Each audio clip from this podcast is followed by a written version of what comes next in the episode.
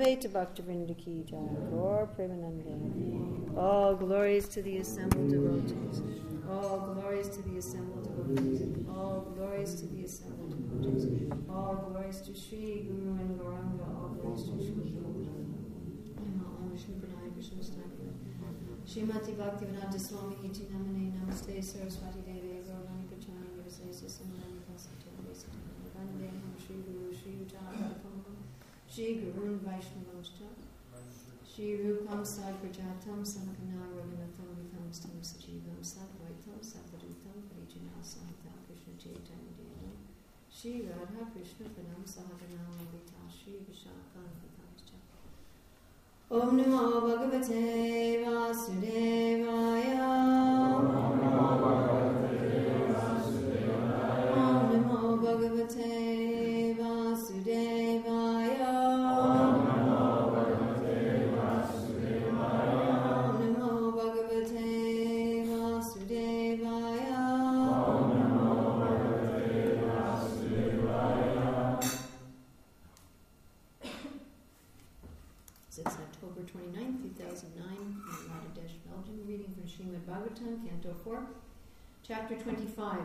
Characteristics of King Puranjana. Text 3. Prachinnavarhisham shata Prachinnavarisham shata karmashvat karmashvasaktamanasam. Karmasasaktamanasam narado jatmatatvagna naradodhyatmatatvanya vipalu pratyabodhayat vipalu pratyabodhaya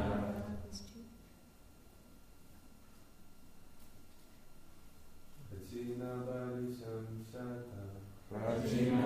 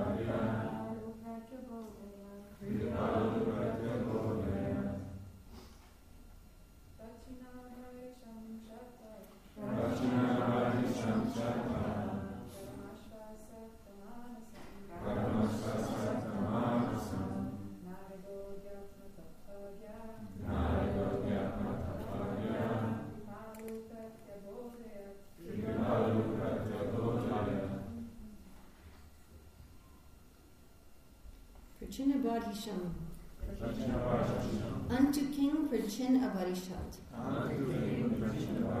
Shattaha Shataha Ovidura Karmasu. Karmasu. In fruitive activities. Fruitive activities. Asakta Asakta attached. Attached. Manasam. Manasam. With this mentality. With this mentality. Naradaha. Naradaha. The great sage Narada. Great sage Narada. Adhyatma Spiritualism Spiritualism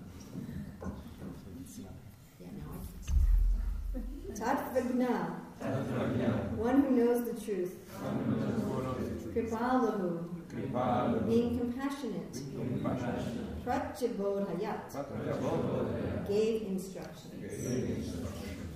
Is there anyone here who has difficulty understanding English? Anyone here for whom English is a difficult language? Anyone? Depending who is speaking. Who here has English as their second language? How many of you have English as your second language? Everybody almost. Okay. Uh, if I start talking too fast, please just tell me. All right? I was raised in New York City where people talk very fast. Just tell me. And if I use some vocabulary that you don't understand, please tell me. What's vocabulary? Yes. Okay. I, I, I'll be much happier if you tell me, and uh, you can fix it than if you just think I said something that I didn't really say. Translation and purport by Srila Prabhupada. While the princes were undergoing severe austerities in the water, their father was performing different types of fruitive activities. At this time, the great saint Narada, master and teacher of all spiritual life, became very compassionate upon the king and decided to instruct him about spiritual life. Where do you see in the Sanskrit that Narada is the master of spiritual life? What's the Sanskrit words? Hmm. Yes. Yes, there you go. He knows the truth. Of course, Krishna also says in Bhagavad Gita, Tattvadarshinaha. You see the truth. Actually, you know it. It's not just a theoretical construct, but it's something you have realized knowledge. And here we see Karmashri. Virchinavarajat was engaged in fruitive activities. Purport. As pointed out by Prabodhananda Saraswati Thakur, a great devotee of Lord Chaitanya, Kaivalya, or merging into the Brahman effulgence, is just like going to hell. He similarly states that elevation to the upper planetary systems for the enjoyment of heavenly life is just so much phantasmagoria. You know what phantasmagoria is? Do you know what a phantom is? It's like a ghost. It's something insubstantial. So phantasmagoria, it has no substance. This means that a devotee does not give any importance to the ultimate goal of the karmis and gyanis. The ultimate goal of the karm. Why is Prabhupada talking about this? He just likes to talk about gyanis and karmis and how worthless they are. What, what does this have to do with the verse?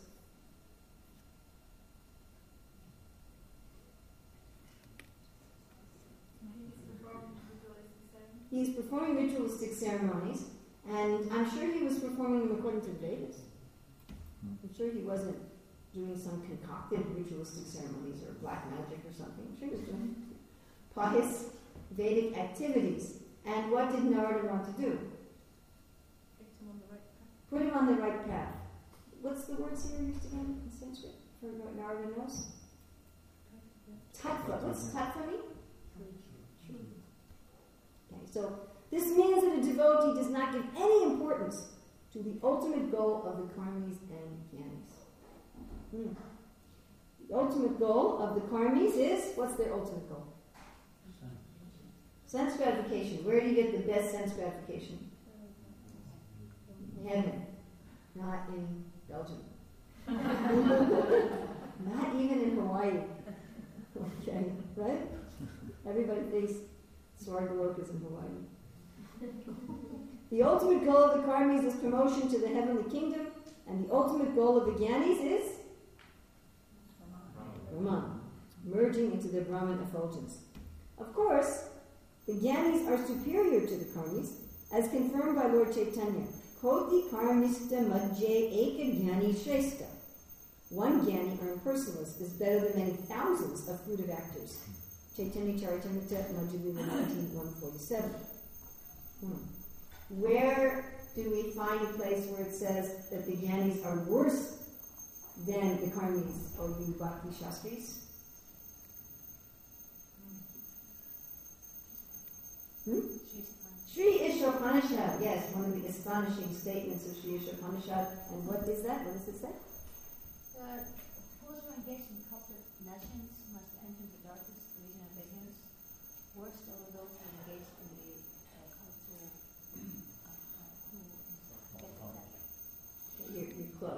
Anyway, the, the, those who are worshiping the so-called absolute are worse than those who are just fruitive actors. So that's, I believe, the only place.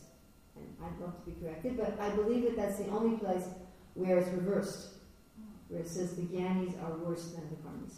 Generally, we find the Gyanis are superior to the, to the Karmis, and here Chaitanya Mahaprabhu is saying, Koti Karmista, among many thousands of Karmis, Eka Gyani Shrestha, one Gyani is superior to many thousands of Karmis. Therefore, devotee never enters, and, and why, why is Prabhupada making the point here that the Gyanis are higher than the Karmis? There's nothing in this verse about Gyanis. So why is he even bringing up Gyan?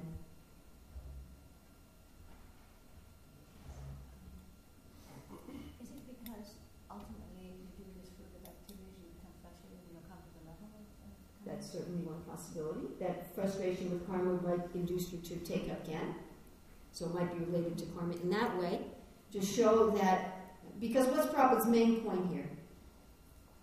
Narada Muni goes to this, Narada Muni goes to this king who's engaged in Vedic ritualistic actions to show him the truth. And what's, what's the main point Prabhupada's making? He's to make a comparison to what is um, presenting. He's presenting the yoga ladder. Okay. Ultimately, stretching into yoga. To show that Bhakti, so he's showing Bhakti superior by presenting the yoga ladder. You said he's showing Bhakti superior by saying that eventually karma will frustrate you and in jnana. Any other reason why he's mentioning jnana? He's going to use convince. As a convincer. Okay, how is he using jnana as a convincer that karma is not desirable?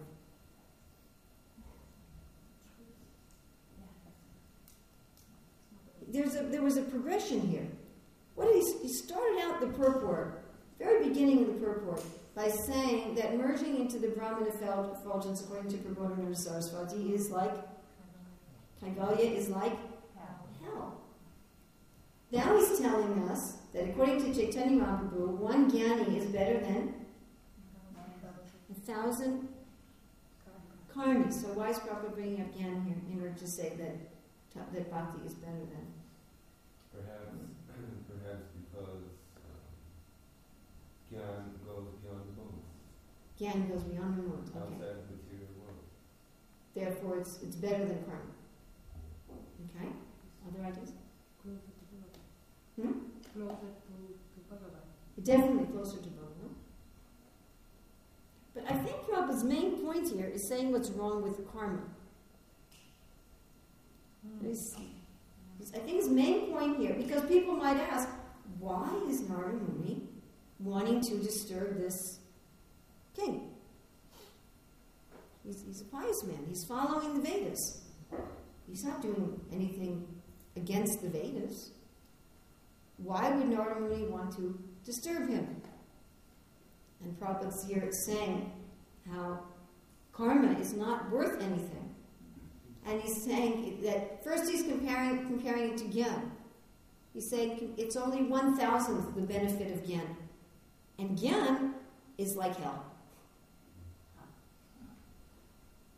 So karmic acti- fruitive activities are worth one thousandth gyan at best, and gyan is also not of interest. So then, what is the value of karmic activities?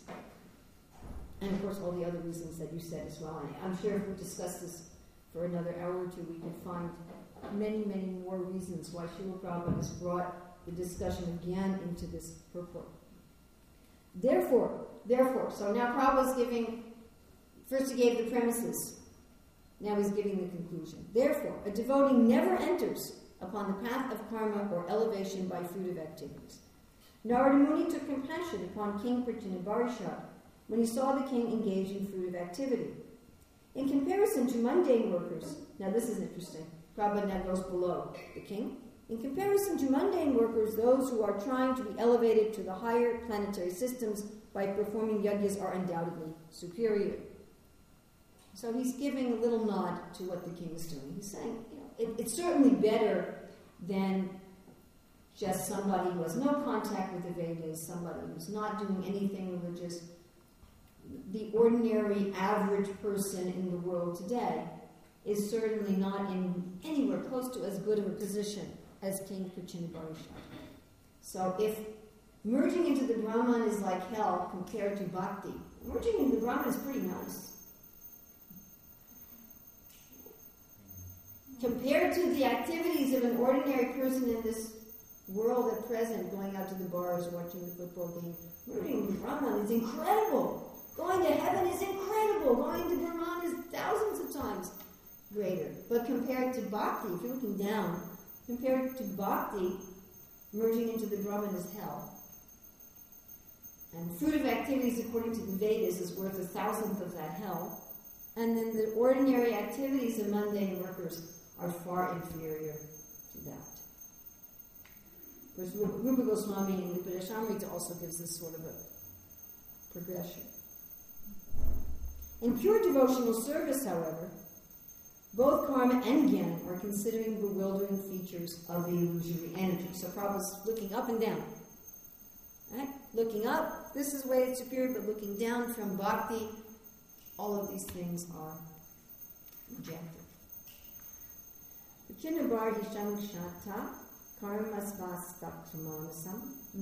Dhyatma Tattva Gnan Kripalu Pratyabodayat while the princes were undergoing severe austerities in the water, their father was performing different types of fruitive activities. At this time, the great Saint Narada, master and teacher of all spiritual life, became very compassionate upon the king and decided to instruct him about spiritual life. Not too long ago, I was talking with Sri Prahlad. One of Sri Prahlad? And hmm. uh, we were talking about modern media and how basically the media is just full of two things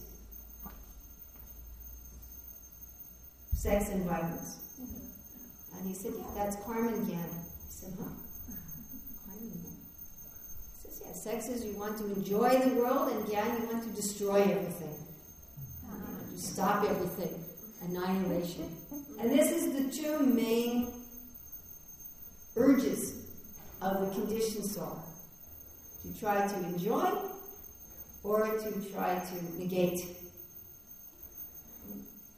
Either way, by negating, you're also trying to find happiness. And this is, of course, the main two reasons why people take up bhakti also.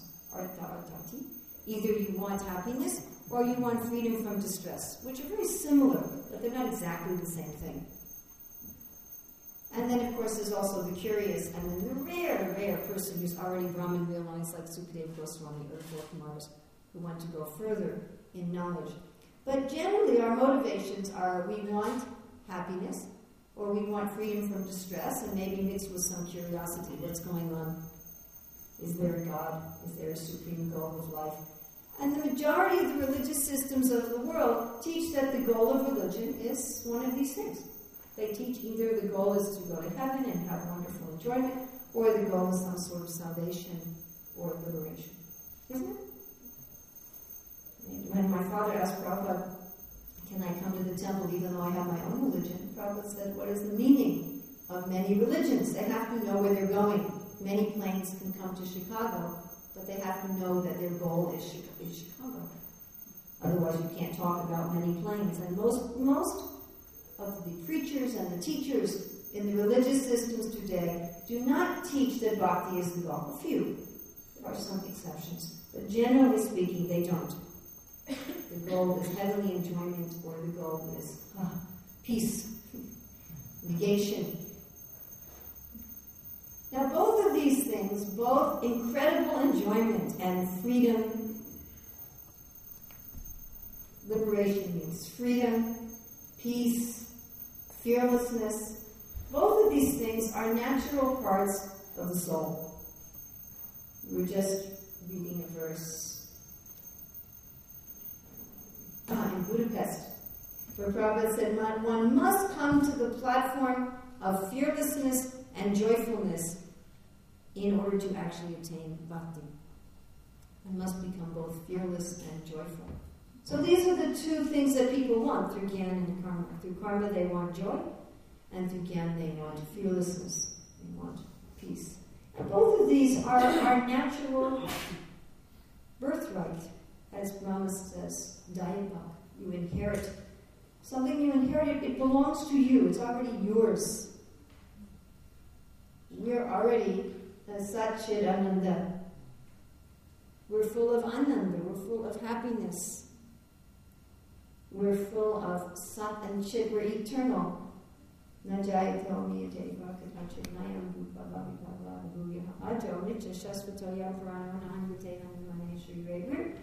We already have freedom from all suffering.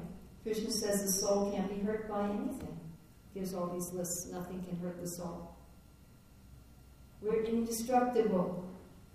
We're not affected by any sort of pain or death. We have full knowledge. We already have these things. Naturally, we want them.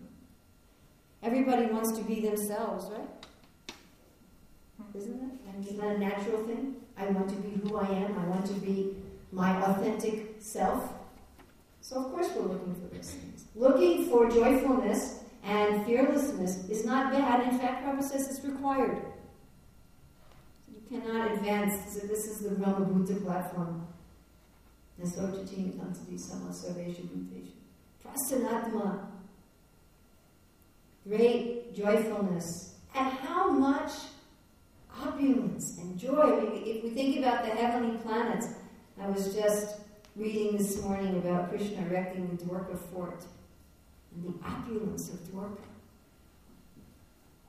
Opulence of Dwarka. The, the floors are covered with valuable jewels. There's gold water pots in every room. You know, I have a water pot in my room, but it's just plastic. Could you imagine give each devotee a gold water pot? Jewel encrusted room. You know, we're lucky just if we can put a little gold leaf on the plaster carvings. And whose palace is the most opulent in Dwarka? Do you know? Who has the most opulent? No. No.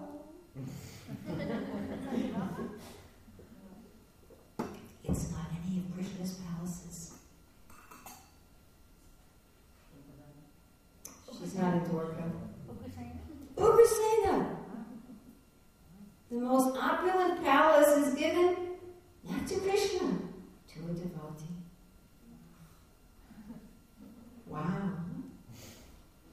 And we left this person.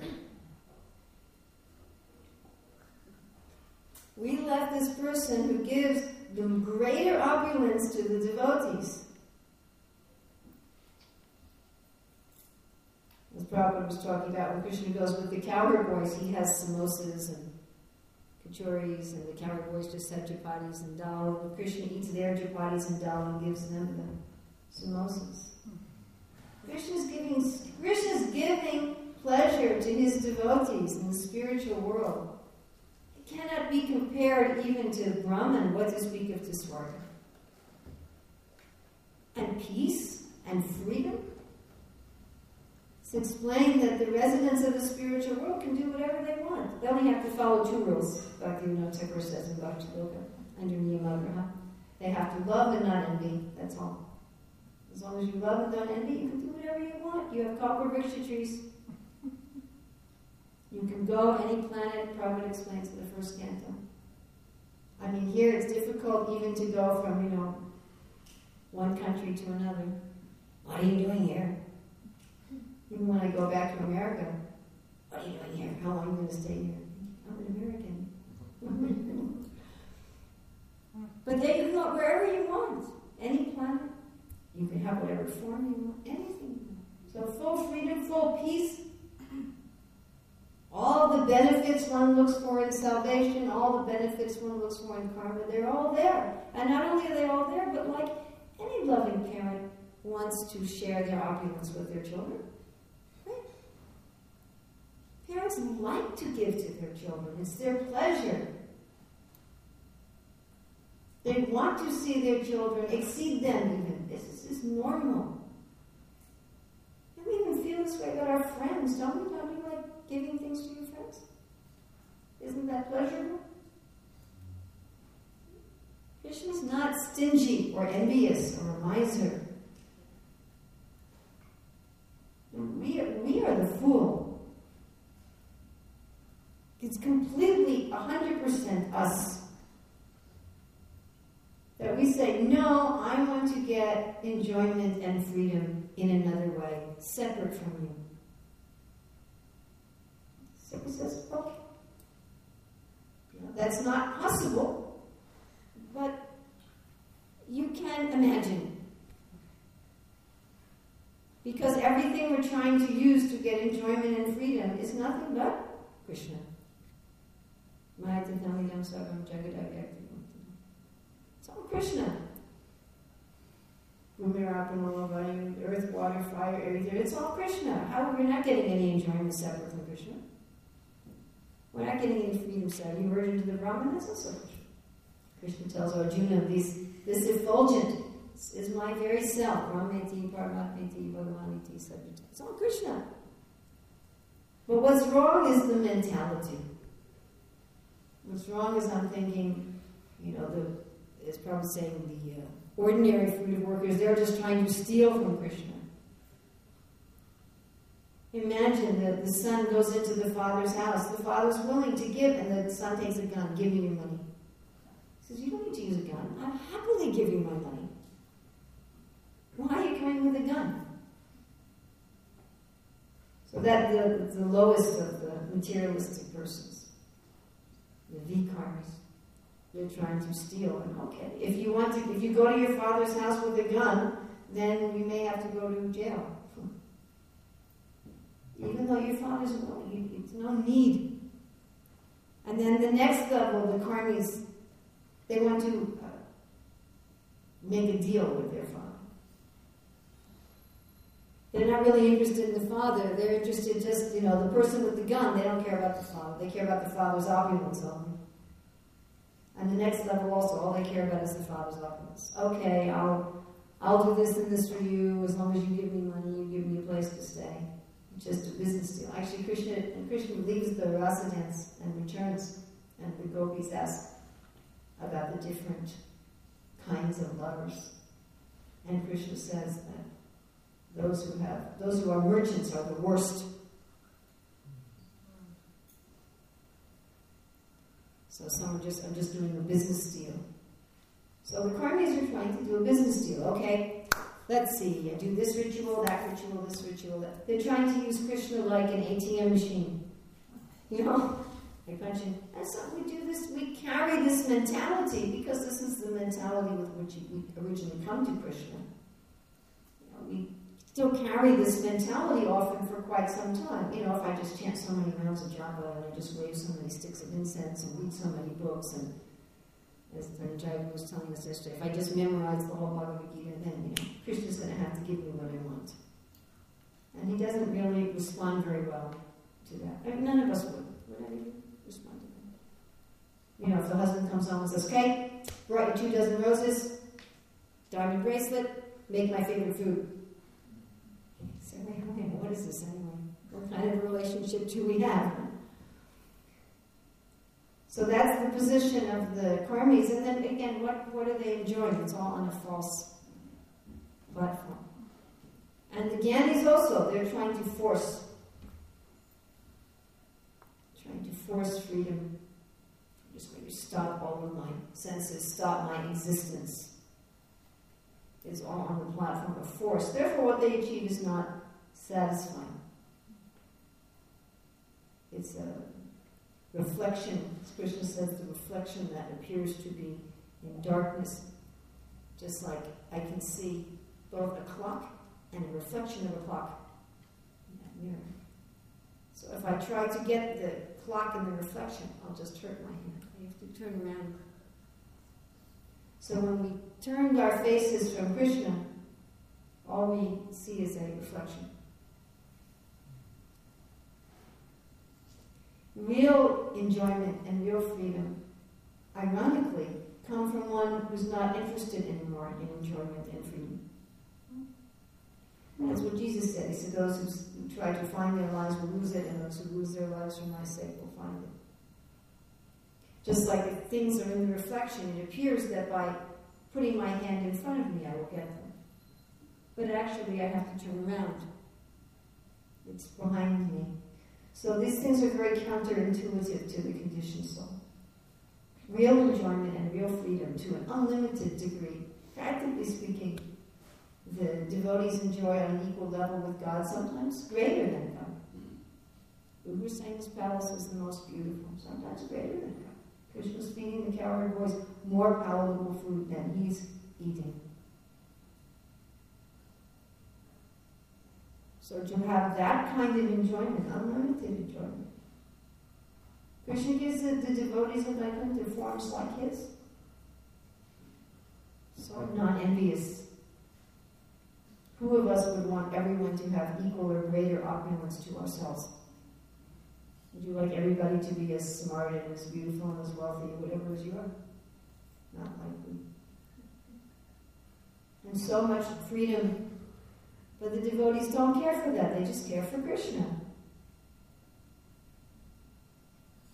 And again, just think in relation to ourselves. If somebody is having a relationship with you because they want something from you, not because they care about you, you might give them something, but you're not really going to give them everything. And if they just care about you, then whatever you have to share, you're going to share. It's natural. So bhakti means I, I, I've lost interest in my own happiness and freedom, not by repressing them, not by repressing them, but by thinking about the happiness of Krishna, of whom I am a part. And then naturally I get all my desires fulfilled up to the level of the residents of Vrindavan who not only forget about their own happiness, they forget about themselves. You know, we experience this to some extent in this we're so focused on a goal or a mission, we can we're, we're experiencing such happiness from the goal that we're working for, the mission, the cause, or the person we're working for, that we don't stop to think, am I happy? We're overflowing with happiness from what we're doing. And we often don't stop to think about ourselves at all. We're just focused on our goal. So we have a little idea of this. So devotees are so focused on Krishna. They're, overflowing with joy and freedom. Why do they need to think about their joy and their freedom? It's not necessary. You know, if you have somebody, if you're living at the home of a rich person who's providing you with ample food every day, you don't need to think about, am I going to eat? You, can forget about it. They say that among different classes of people, they ask different questions about food. If you go to a meal at a poor person's house, they'll say, Did you get enough? And if you go to the meal at a middle class person's house, they'll say, Did you like it? And if you go to the meal at a rich person's house, they'll say, Did you like the presentation? Because of course you're going to get enough and it's going to taste good. It's not even a question. So as soon as we just care about Krishna, everything we want is fulfilled so many millions and millions and millions and millions and millions of times. There's no need to think about it separately. And we achieve this by falling in love with Krishna. Why try to get these things? We're getting them from Krishna anyway. They're coming from Krishna anyway. And really, they're part of our own nature already. We really already have these things, not really something to achieve. Rupa Goswami says in Bhakti Rasamrita Sindhu, it's not exactly that practice achieves bhakti, like you practice to play the violin, you know, you become an expert violinist. It's already there. Already there, it's already in nature, we already have.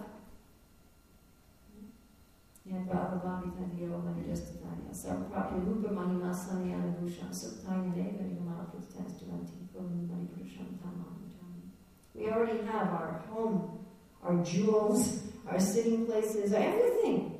We already have. It's already there. The only thing we need to do is reestablish our loving and service relationship with Krishna. That's all. The one thing.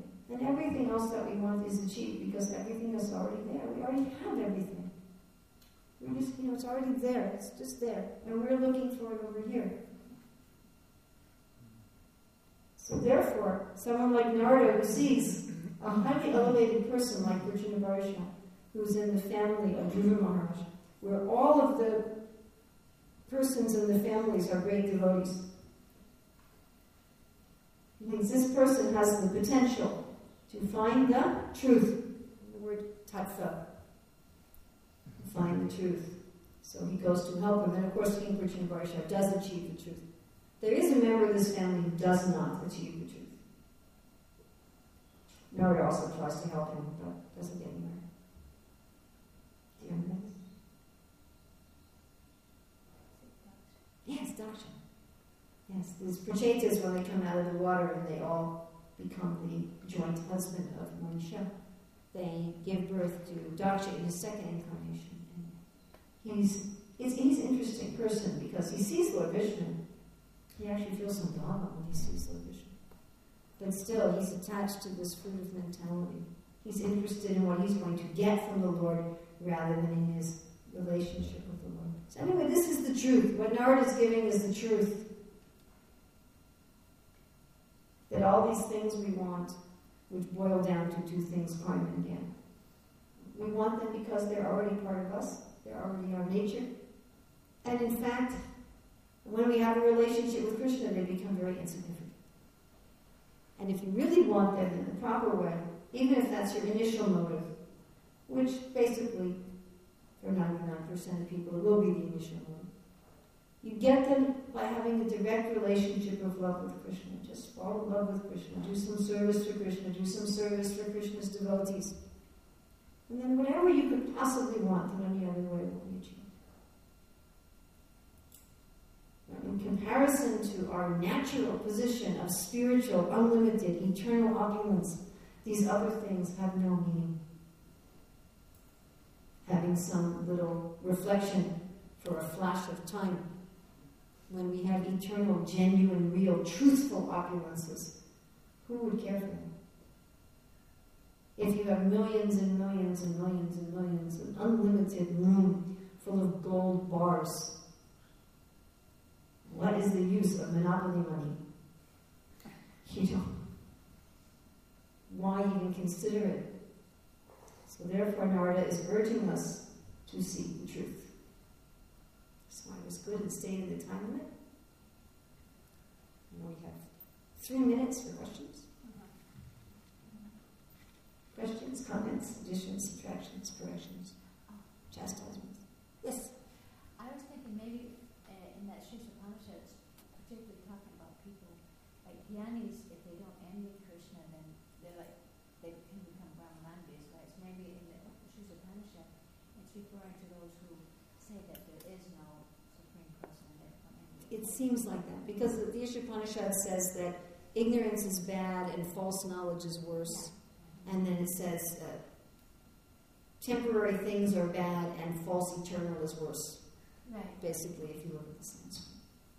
So the way I understand that is wolves are bad and wolves that look like sheep are worse. Right.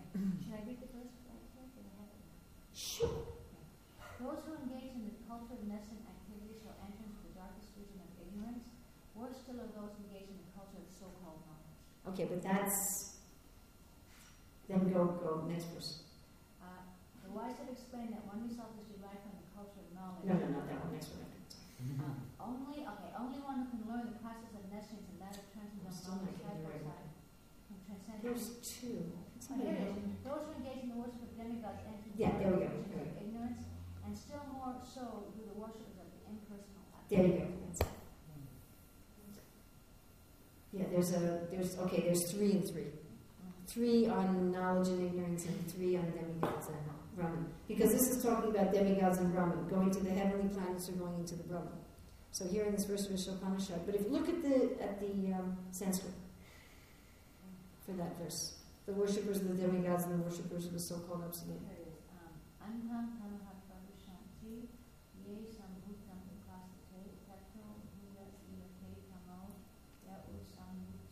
Sambhutam. Prabhupada's translating Sambhutam as the worshippers of demigods and the worshippers of the false absolute. But that's very, it's a very interesting place where it's reversed. And this, far, as far as I know, it's the only place where it's described in a reversed way. That it's better to be a materialist than a false spiritualist. Yeah, the first is talking about knowledge and ignorance, and the second is talking about matter and spirit. It's a series of three and three. There's a number of. Have you ever had Radhika Raman come and teach anything? Well, he was teaching Actually, yeah, it was here. It was for that summer seminar that you guys were doing. He was teaching about uh, Jiva Goswami. He was giving us six main categories of verses that describe the Shastra. And we were all doing some practical application. We did it with Ishopanishad. And one of the categories is something surprising, something unusual, and that's what we picked. That Ishopanishad, you know, knowledge, false knowledge is worse than ignorance, and false absolute is worse than ignorance. Anyway, generally speaking, a desire for freedom and peacefulness and fearlessness is considered much higher than a desire for pleasure.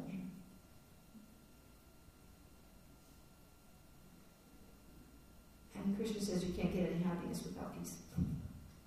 So a desire for happiness mixed with anxiety is much lower than a desire for the happiness that comes from peace and fearlessness. Okay, anything else? Yes. Um, I guess I heard that Sri Prabhupada saying in purport like something like performing spiritual activities, devotees are not interested in that. and Something. Yes. He said we're never interested in the goal. A devotee does not give any importance to the ultimate goal of the karmas in the end. But we do hear that kings like Prithu and Janaka they perform spiritual activities. So. Mm. so- So we hear about kings like Janaka and Prithu who perform fruitive activities. That's another class. But just briefly, Krishna says the self-realized souls have no reason to perform ordinary fruitive activities, nor do they have any reason to give them up. And Yadyanatara teaches us they generally do that to set an example for human society. And it's, um, see if I can do this one minute or. I was also, I was listening today to the beginning of where Krishna is talking to Nanda Maharaj about performing the Govardhan Puja. And he's, Krishna's talking about you have to act according to your natural instinct, which is, of course, one of Krishna's main points in the Bhagavad Gita. You have to do your, you have to do for Krishna according to your natural inclination. There's Prabhupada's translated as your natural instinct. And Krishna says anyone who does not act according to their natural instinct is like an unchaste woman. So many times, as I said, this is a whole other class. This is another two-hour discussion. Many times devotees think surrender to Krishna means that I deny my natural instincts, I deny my natural proclivities, and I do somebody else's duty, which is, of course, that's what Arjuna thought. So it's not very surprising that members of ISKCON think this way, since Arjuna had the same problem, and he kept bringing up this question over and over again throughout the Bhagavad Gita. But Krishna made it very clear in the third chapter and the 18th chapter. You have to do, you're going to act by your natural instinct anyway. There's no question of repressing it. Surrender doesn't mean to pretend to be something you're not. Surrender means to take what you are and use that for Krishna. So that's the situation of everyone below the platform of Brahma Bhuta. We have two who we are's. We have our real who we are, and then we have our temporary false who we are. So as long as you're identifying with the temporary false who you are, you have to use that for Krishna or you use it for Maya. There's no question of not using it. That's not possible. You just you can't maintain that. So those who are above Brahma Bhuta, who no longer have a false am, still they often act apparently according to that false designation. Either because Krishna has some business for them, or to set an example, because otherwise people who are still in the false identity will think that renunciation is the means rather than the symptom of the goal. And I can give you a very, very simple example on that. And that, like I'm designing a program to teach children how to read. So when you already know how to read, you actually read several words at a time.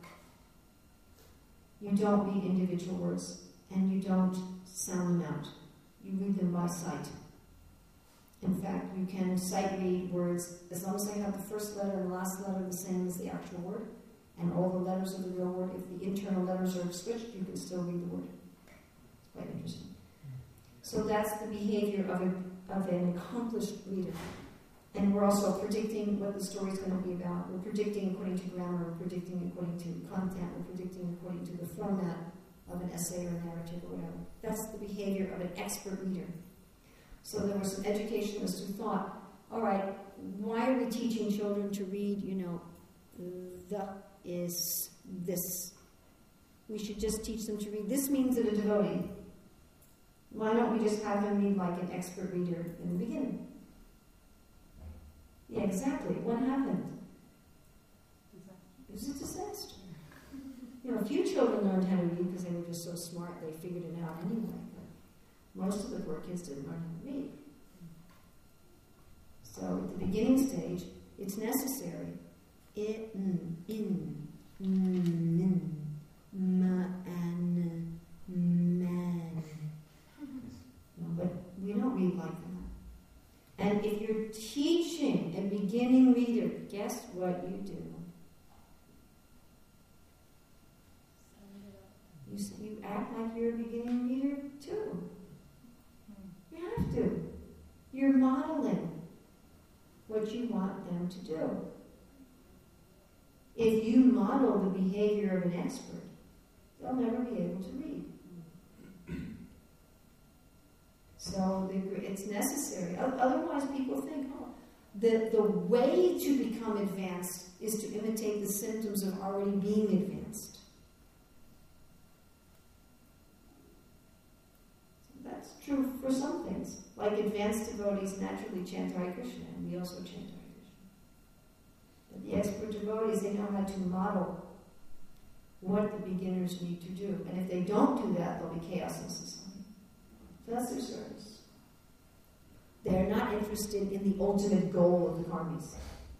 They're doing those activities as their service Krishna. Okay, now thank you very much. All praise to Srila